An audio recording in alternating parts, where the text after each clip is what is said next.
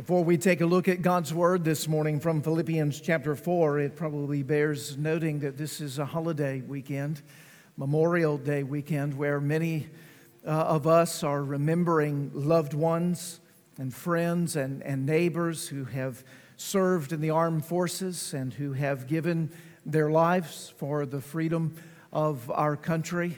And over the course of this uh, weekend, I know um, many will be celebrating and reflecting upon those uh, very realities, and I encourage you indeed to do so. Um, it's a reminder to me, even as we think about those who have given lives in the duty of service to the country, uh, that we are every Sunday, in some sense, and in the deepest and maybe most profound sense, celebrating a Memorial Sunday because we are remembering the one who gave his life in service to the greatest freedoms that you and I ever experience. And it is my prayer that in the midst of the sacrifices that have been given at a civil level, that we would remember most deeply and most penetratingly now in the time that's given to us the sacrifice that was given by the Lord Jesus Christ for each and every one of us. Now, if you have not been with us in our series of the epistle to the Philippians, one of the Pauline epistles, we began this study back in, in the end of January, and we are coming quickly to a close. We're in the penultimate message of this study of, of Philippians, and today we're back in a section of Scripture that we've been sitting in. We've been, we've been steeping in like a good cup of tea We've been steeping in this in these couple of verses, Philippians 4, 8, 9, and we're trying to draw out of these verses all of the richness that God intends for us right here. And over the last couple of weeks, we laid some foundations looking at these six virtues, which are listed there for us in verse 8 uh, the virtues of truth and honor, of justice and purity, of that which is lovely and that which is commendable. Paul is saying, These six virtues, I want you to think on these things. I want you to meditate on them. I want you to ponder them, mull over them. I want you to, to chew the cud on these virtues in your mind and get all of the nutrients out of them, get all the flavor out of it, so that it'll feed your soul and begin to change you. That's where we've been over the last a couple of weeks. And, and we've said that these six virtues that are listed in verse 8 are, are treated by many scholars, and I think appropriately so, as a way of describing the three ancient virtues that the Greco Roman world would have held dear to, which Paul and the Philippian audience of which he's writing to would have known. Those ancient virtues of truth, goodness, and beauty you see within these six virtues three couplets truth and honor, really focusing on truth and how we should respect truth, purity and justice, really focusing on goodness.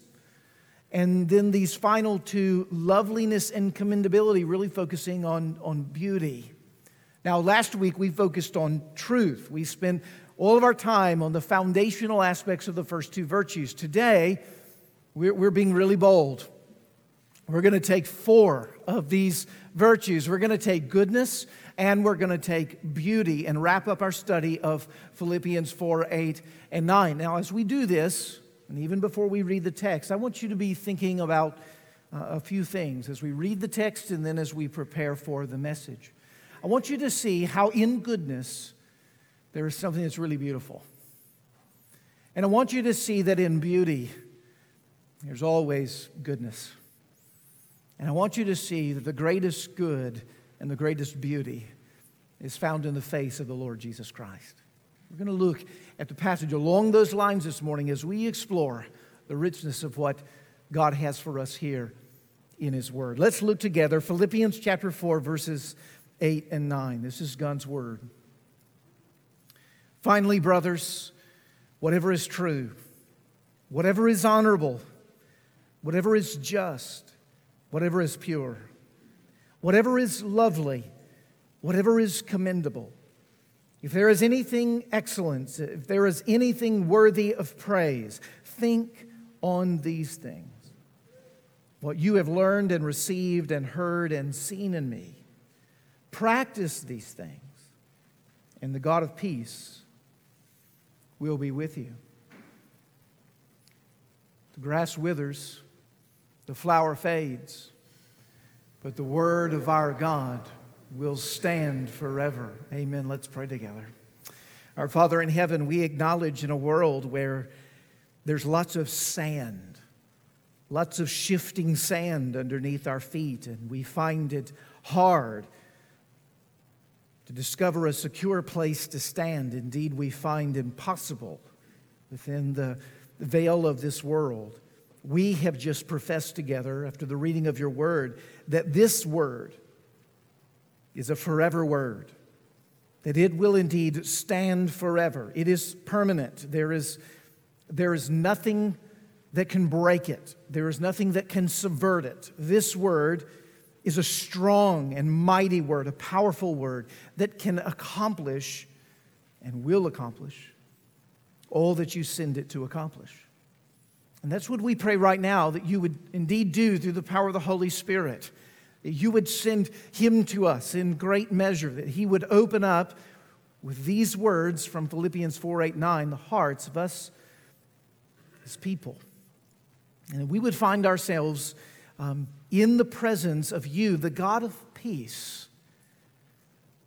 And we would find in so being there with you in that peaceful place, we are right where we need to be. Father, you have made us for yourself, and our souls are restless until they rest in thee. Let us now rest in thee as we look to this, your word. We ask it in Jesus' name. Amen. As we consider Philippians 4 8 and 9, and especially these two virtues of goodness and beauty, I want to take some time to just simply look at the words themselves. Do a bit of a, a word study with you through Philippians uh, 4 8 specifically and consider what bearing might the words of justice and purity and loveliness and commendableness, what, what might these words have to say to you and me exactly where we sit this morning in Middle Tennessee in 2020? And I think that you'll find as we look at these words and as we think about them together, that's what Paul's called us to do, to, to really think about them. We're going to try to think about these words and these virtues, the character that he wants us to be shaped into as we look at them together, we want to we want to inwardly digest. That's the word of the old Book of Common Prayer, the old Anglican Book of Common Prayer, the prayer to read, mark, learn, and inwardly digest the word, to take it into ourselves, so that we would find Uh, this word is more necessary than the bread, than the toast we ate for breakfast this morning. And we would find our souls satisfied by the goodness and the beauty of God revealed in this passage. When Paul says here, I want you to think about whatever is just. Do you think about whatever is, is just? As he begins to introduce this subject of, of goodness, he introduces it with this word just. It might not be the way that you would typically uh, use the word. When you think of the word goodness, you might not say to yourself, the first word that jumps into my mind is, is justice. But of course, if you're looking at the Greek, if you're looking at what word Paul is actually employing here and the range of the connotations that's given by this word that's translated just, you, you would know that this word can actually be translated right or righteous. Right or, or righteous.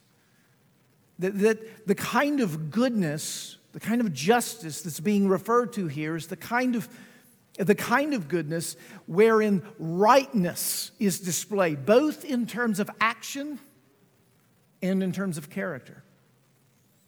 When we look into the New Testament, we see Matthew, of all of the writers, use this word more than any other, especially in the form that this word is given to us. You, you might recall the section early uh, on in Matthew's gospel where he describes Joseph's character he says, Joseph, who has just found out that Mary, his is with child. This Joseph being, he says, a righteous man. Some of you may have memorized that, a just man. It's an appropriate translation. Joseph being a righteous man, unwilling to put her to shame, speaking of Mary, resolved to divorce her quietly. Now, the language that Matthew's using there, same word that Paul here is using in Philippians chapter 4, is speaking to the fact that what Joseph is doing is right. His actions are right.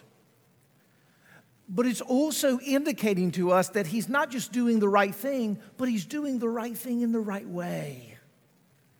He's doing it with a, with a heart, with a character that's given to that which is good. Think of it. Those of you who have either passed through a divorce or have been on the inner workings of how messy a divorce can be. This situation had, well, all of the makings of the messiest kind of breakups you can imagine. Uh, on the way to the chapel, wedding bells ringing for Joseph and for Mary, and he finds she is with child. It would be tempting for Joseph to make an example of Mary. In his anger, throw the book at her legally and, and publicly put her on display with a scarlet A, as it were, for all of the world to see. But that's not the spirit of Joseph, is it? He's one in his resolution to act righteously, also is shielding her from that shame.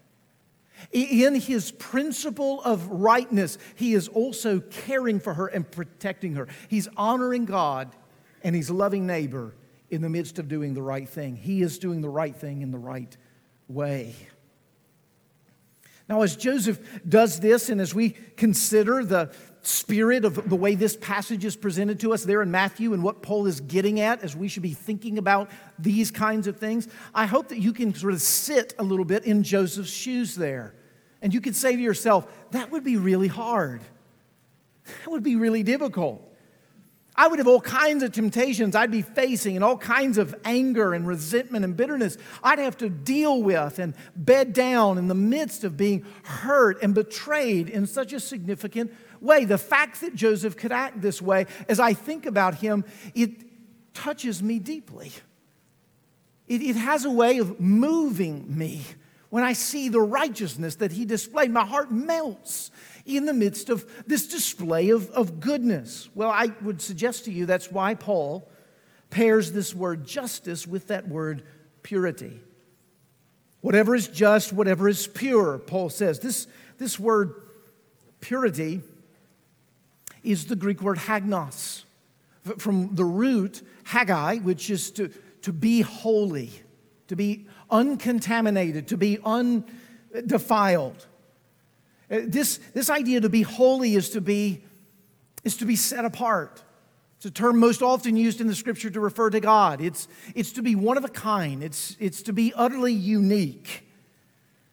But what's interesting about the word that, that Paul uses, the derivative of that word, is he uses the adjective form here.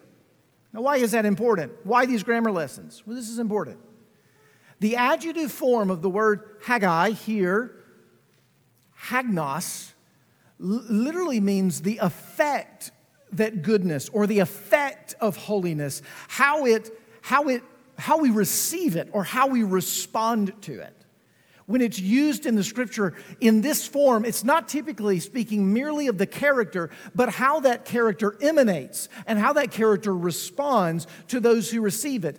The best way of understanding Hagnos is that the experience of being in awe of someone is when you know Hagnos has dawned on you. Now, have you ever been in awe of someone?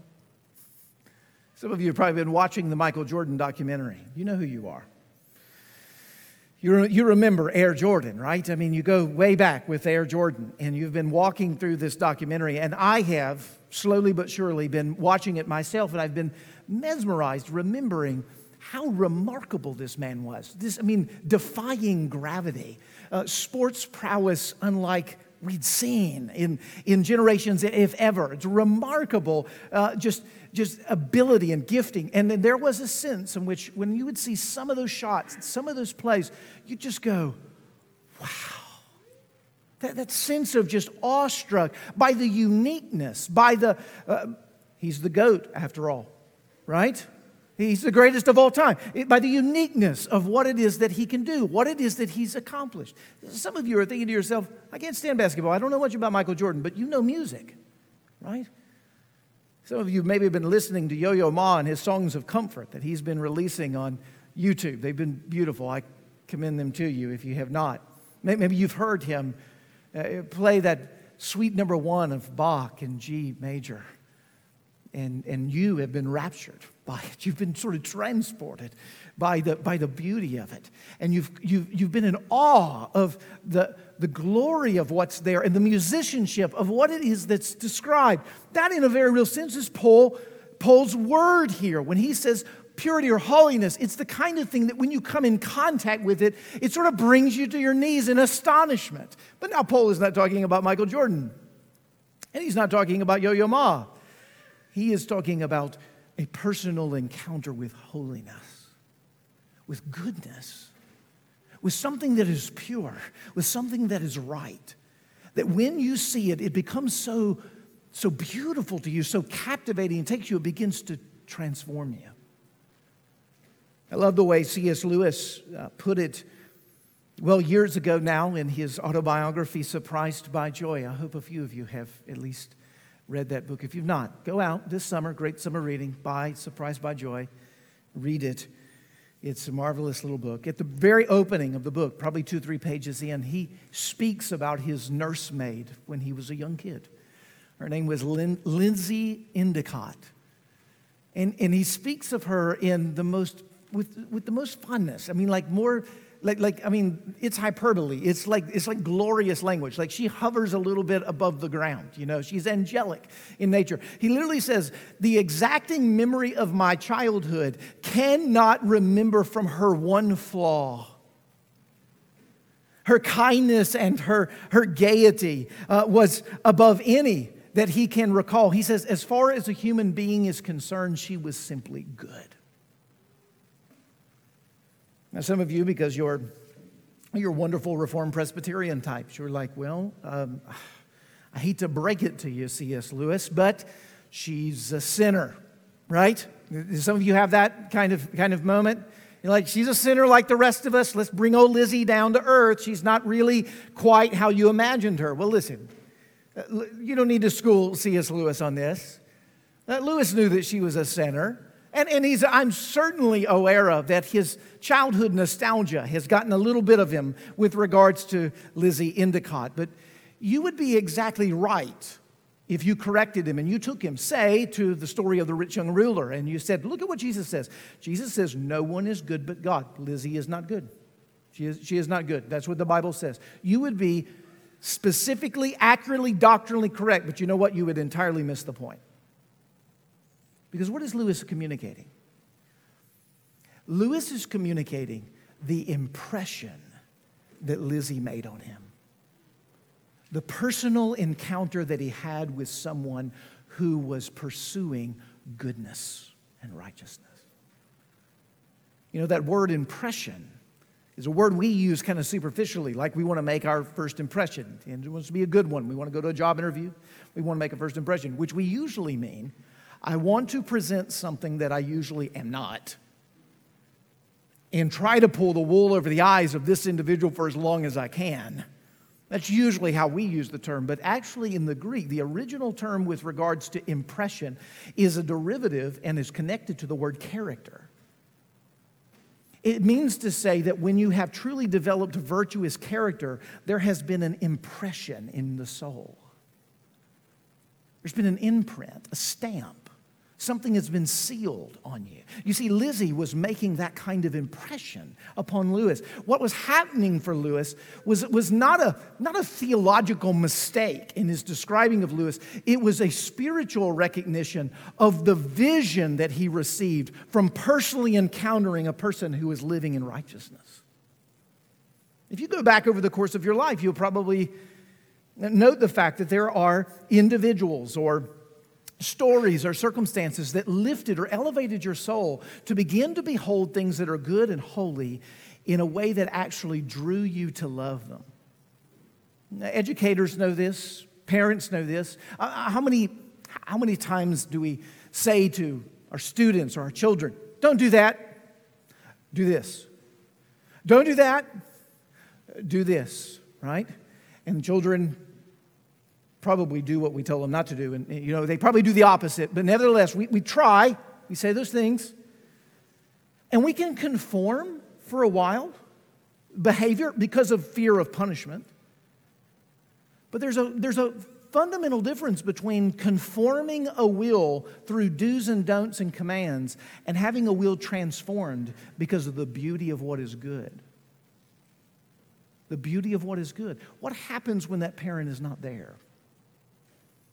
What does that child do? What happens when that teacher leaves the room? What do those students do? Are they fundamentally at the heart level drawn towards that which is good? Or have they simply been conformed externally because of a context to be forced into doing that which is good? And as soon as they can, you know, shake the dust of this crummy little town from their shoes, to steal a line from It's a Wonderful Life, and go live their life the way that they really want to live it, they will. Lewis is saying he got the taste of goodness in a way that drew him to begin to be attracted to it. You see, what, what the Lord really wants out of all of us as we think through that which is true and good and, and is beautiful is, is not merely to conform or bend our hearts towards the things that are good and true and beautiful. He wants our hearts to fall in love with those things. To where even if no one's watching, those are the things we do. You see, that's why Paul in this passage, he doesn't stop with justice and purity, but he goes on to that, that next virtue, which he describes as lovely. As lovely. Now, it's interesting, this word, you find it nowhere else in the New Testament. This is part of the reason we know the Apostle Paul is building off of the capital there in Philippi, is he's, he's borrowing language that's not usual even in his own list of virtues in the New Testament. You won't find this word lovely anywhere else in the New Testament. You have to go to classical Greek literature. You have to go outside the context of the Bible to even see the range or connotation of what Paul is trying to communicate here. But here's, here's what he's not communicating he's not merely saying, oh, that's pretty. That's what, he, that's what he's not saying. That's how we usually use the word, right? I was telling the early service. I was out yesterday. It was a beautiful afternoon. Surprising. I thought it was going to rain. Glad it didn't. I was out walking in downtown Franklin. It was a glorious day. Streets were bustling. They haven't been for a long time. Lots of people out. And, and I had one of those moments that I often have as I kind of turn the corner right by Mellow Mushroom. You know where I'm at?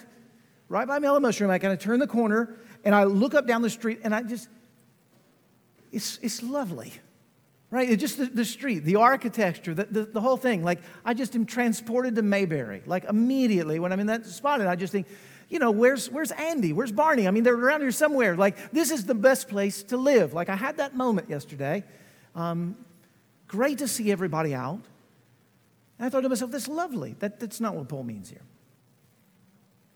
Uh, the, the word, you can see the word love in the midst of lovely.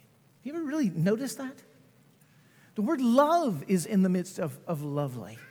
The, the term literally means to, to be drawn forward in love to be drawn forward. It's a compound word, prosphilios, to draw, be drawn forward in love. To, to, to have seen something good and then to have your soul drawn forward in love towards the good. That's what it is. I mean, you, you know this experience. You know, young man, he, he sees that girl from across the crowded room, right? And she catches his eye. And he can't he doesn't want to be caught looking at her but he he's looking. He's looking. He's finding ways to look. And he's thinking to himself i got to meet her right? I've got to, I've got to meet that girl. It's the beginnings of something right? Something is stirring. It, it might be love. We'll test it over time. We'll see what happens if it if it continues if it's really love and it grows in from just just this general attraction to affection to a deep committed love a drawing unto the commitment of another. What's going to happen is one day he's going to be standing at the front of this church, and those doors are going to open up in the back, and she's going to be a vision of beauty. Because the nature of lovely is to draw us into lifelong commitment to it. That this thing now has our hearts. We've been caught by it. Paul says, think in such a way that the good things begin to catch your heart so much that they become so beautiful to you. They become the things that you're attracted to. It's really what you find the psalmist and the prophets and, and even in the historical literature of the Old Testament often reference when it says, We worship God in the beauty of his holiness. That's the notion. The beauty of his holiness. That it's become to us a vision of exactly what we love and what we want and what we want to become like. Now, when we say this, this beauty of, of holiness, this, this turning toward in love, we, we can't stop short of, of this final word, commendable. But I must admit, when I say commendable, it, after all that we've just said, it felt anticlimactic, didn't it? We went from like lovely, being drawn towards loving to commendable. Think on the things that are commendable. And you go like, I commend a book to you. I, it doesn't feel quite as strong, doesn't feel quite as captivating as all of the rest, which is why when you do a little digging and you realize, and the Apostle Paul uses this term, it's similar to the clauses that he uses after these six attributes when he says, if anything is excellent, if anything is worthy of praise. The idea of commending is actually to be well spoken or to give praise to something. It is, it is to open up one's lips to declare the worthiness of something or of someone. It's a spoken reality. It's a, it's a word, it's a word that's connected to worship. It's a word that's connected to worship. It's, it's exactly what's going on in Exodus chapter 15. You remember in Exodus chapter 15 where Moses, by God's grace, through God's power, has just led the people of Israel out of Egypt. They have just crossed through the Red Sea. The horse and the rider have now been thrown into the sea, as the old song goes. The people of Israel have become victorious. They're on the other side of the Red Sea. They're looking into the, to the wilderness. But before they begin complaining, you know, which is really soon thereafter, before all of that mess begins, what happens? Moses pauses and sings. He sings in Exodus 15, a beautiful song of redemption. He sings, Who is like you, O Lord, among the gods? Who is like you, majestic in holiness, awesome in glorious deeds and doing wonders. You have led in steadfast love among your people, whom you have redeemed and guided by your strength to your holy abode. You will bring them in and plant them on your mountain, your place, O Lord, which you have made, the sanctuary that you have established, and you will reign forever and ever. Now, what is, what is Moses doing when he sings? Well, I hope he's doing what you do in the midst of worship, where the truth of who God is has registered spiritually to your soul. And the vision of the goodness and the grace of God revealed to you in Christ is now real and alive to your heart. And the only response you know to give as your heart is drawn in love to the one who has loved you so faithfully is to open your mouth and sing his praises. That's what Moses is doing. He has seen the truth of who God is. He has seen the goodness and the power and the glory of God. He has noticed the steadfast love and the redeeming character of his God. And anything could happen at that moment and he would sing. It's, the, oh, it's kind of the reflex of his soul to sing out in praise to Almighty God by what it is that he has seen the Lord do. You see, this passage, we haven't said this up to now. This passage is not just about thinking, you see. This passage is about worshiping. Because when you think on the things that are true, and you think on the things that are honorable, and you consider the things that are true and honorable in the world that God has made, and you trace those things up to God and His kindness and goodness to His people, when you think on the things that are just and pure in the world and in the Word. And you trace those things to Almighty God as the source and the origin from all of what is pure and all of what is just. When you think on the things that are lovely, and commendable in the world, whom you take great delight in. And you trace those things to the God who is ultimately lovely and the one who is full of praise. What begins to happen is you see the anatomy of a soul in worship. This is the anatomy of a soul in worship. A soul that has been so arrested by the truth, so captivated by the goodness and the glory of God, so drawn in a love, affection, and commitment to Him that all you can do is open up your lips and shout. For this God is a great God who's above all gods, the Savior of His people. What Paul is actually giving to us here is a, is a spirit and a content and a character of what it means to be a living sacrifice, acceptable to God, which is our spiritual service of worship. You know, Moses, Moses longed for that. He, he longed for more and more and more of God. That's what he longed for. In Exodus 15, he's singing and he's praising the Lord, and he's going to see amazing things. He hasn't even seen them in Exodus 15. He's, he's not seen manna yet fall from the heavens or water from a rock. He's not seen the Shekinah cloud of God come and dwell in the tabernacles. He will as they traverse in the wilderness. But in Exodus 33, he's interceding on the behalf of the people of Israel. He's speaking to God on the mountain there, Mount Sinai. And he says to God, I know your name. You've revealed your name to me. I've seen, I've seen your power and your wonder. I just have one more request. Show me your glory. Show me your glory. Now, what Moses is asking for there is to see God in the fullness of his essence, to see God unmediated, un- unveiled, with, with no shield or, or protector. He, he's asking for the boldest vision of the glory of who God is, his goodness, his truth, and his beauty. He wants to, he, is, he has tasted it and he wants more of it. All he wants is more of his God. And as he's in that moment, we often misconstrue the, the language of the passage. God doesn't say, no, you can't have it. That's not what God says.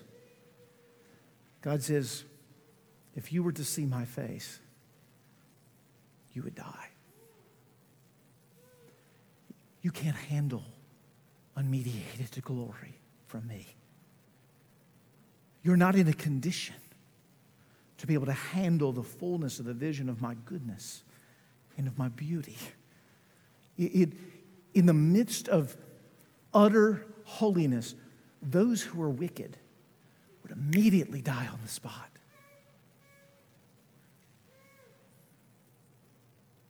I don't know what that moment was emotionally for Moses, but it, I can't help but think in some way it must have been disappointing. Maybe disappointing to know that he can't see God in that way, and maybe disappointing to learn it's because of who he is as a person. It has nothing to do with who God is, it has to do with who he is. In that moment, a conundrum is given to us in the text. It's a, it's a conundrum that we face, it's a challenge that each of us face. The one thing that you and I need more than anything is a vision of who God is. And the one thing that we can't see is the face of God.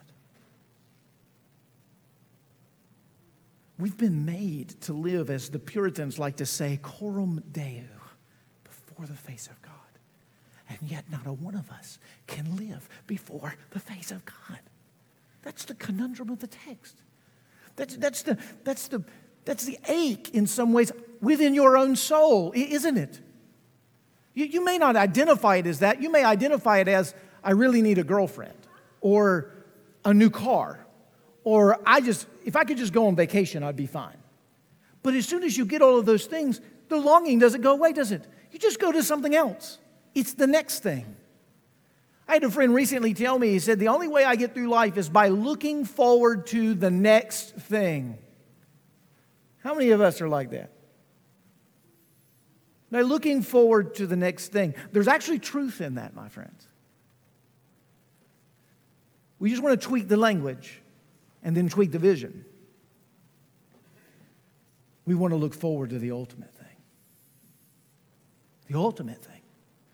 The thing that every longing and desire in your heart is ultimately pointing to. And why in this life you are never fully satisfied, even in the moments where you're most content. And if you are most content in those moments, just give it a moment. You won't be. And immediately you'll begin to desire something else. And all of that is a clue because if you see a desire that's embedded within you that this world can't satisfy, it's a clue that you are made for another world. The, t- the text is communicating that to us.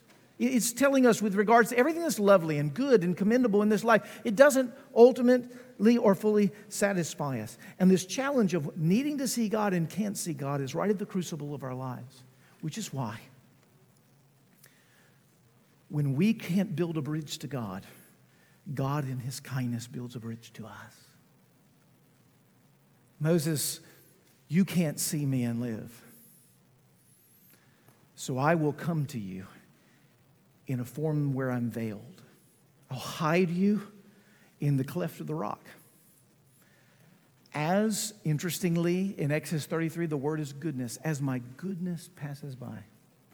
As my goodness passes by, I'll hide you in the cleft of the rock. Now, you do realize that that's nothing more than a picture of who Jesus is. He is the very goodness of God, He is the truth of God, He is the beauty of God. He is the rock of which we are cleft. He is the one who has come from on high in love to us from the Father.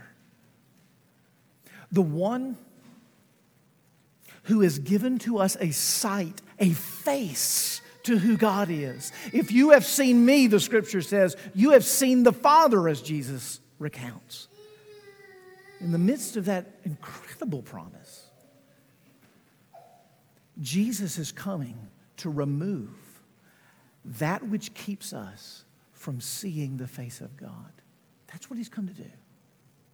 He's come to remove the reasons why you can't be before the face of God. And you know how he does it? When on the cross, he receives from you and me all of the guilt and the punishment of our sin. And in the moment of all the wrath and the judgment of our sin is coming down upon him, he, the one who's always been before the face of God, who's always been coram deo, in that moment has the face of God taken away from him. His own father is hidden from him. And he experiences the reality of our sin on our behalf drinking it to the dregs, satisfying all that kept us from the face of God. He lost, as it were, in that moment on the cross, the face of his beloved Father. And opened up for every one of us a pathway in which we can now behold the face of God. Indeed, is that not our future, friends? 1 John 3 1 through 2. See what kind of love that the Father has given to us that we should be called children of God. Beloved, we are God's children now, and what we will be has not yet appeared, but we know that when He appears, we shall be like Him, for we shall see Him as He is. That's John's ultimate looking forward to. It's, it's not a vacation at the beach, it's the ultimate comfort and rest and peace that comes in the moment where we behold what our hearts has been made for and are loved and can love in the way that we so desperately need. We will see him as he is. And so it is the prayer, I do believe, and appropriate to end on a song, a song of worship as we consider the truths of this passage. Oh, haste the day when faith shall be sight, and the clouds be rolled back as a scroll. The trump shall resound, and the Lord who right now reigns in heaven shall descend. And we will say in a way that we have never been able to say, with a depth that we have never been able to say it. We will say, It is well with my soul. It is well with my soul. Friends, do not suppress the longings and the desires that you find embedded so deeply in your heart. Don't become cynical about them to say, there's just nothing in this world worthy of these desires. I'll never be satisfied and become mealy mouth about always getting to the end of a pleasure and finding there's an end. If you trace that pleasure as a clue to the adoration, to the one who is God, you will find yourself not looking forward to the next thing. You will find yourself being conditioned to look forward to the ultimate thing. And in that moment, you are beginning to be prepared for the life that is to come. For John tells us it doesn't yet know what it is it will be like when he appears, but we know we'll be like him, for we shall see him as he is. Therefore, we purify ourselves as he is pure. In looking to that end, we grow in the truth and the goodness and the beauty of who it is that God has made us to be. Friends, put your hands to that plow and find that there is happy labor for even in the midst of the courts of the Lord, where there is a worship in the splendor of his holiness, we find there is hope everlasting. Though the world may disappoint, the world to come will not. Though the saviors of this world will fail, the great Savior will not. The Lord Jesus on the throne for you today. The Lord Jesus coming back again to retrieve you, his bride. The Lord Jesus, the purity of goodness and the most beautiful thing we've ever seen. Father in heaven, we would ask that you would inscribe, impress these truths and realities upon our souls. We would ask, Lord, that you would live in us in the light of this glorious portrait of grace. That this, this truth and this reality wouldn't, wouldn't just be in one ear and out the other, or this beholding of the glory of who Christ is wouldn't fade quickly, but that it would sit in us, it would stick with us. It would be to us a vision, a vision on which to live.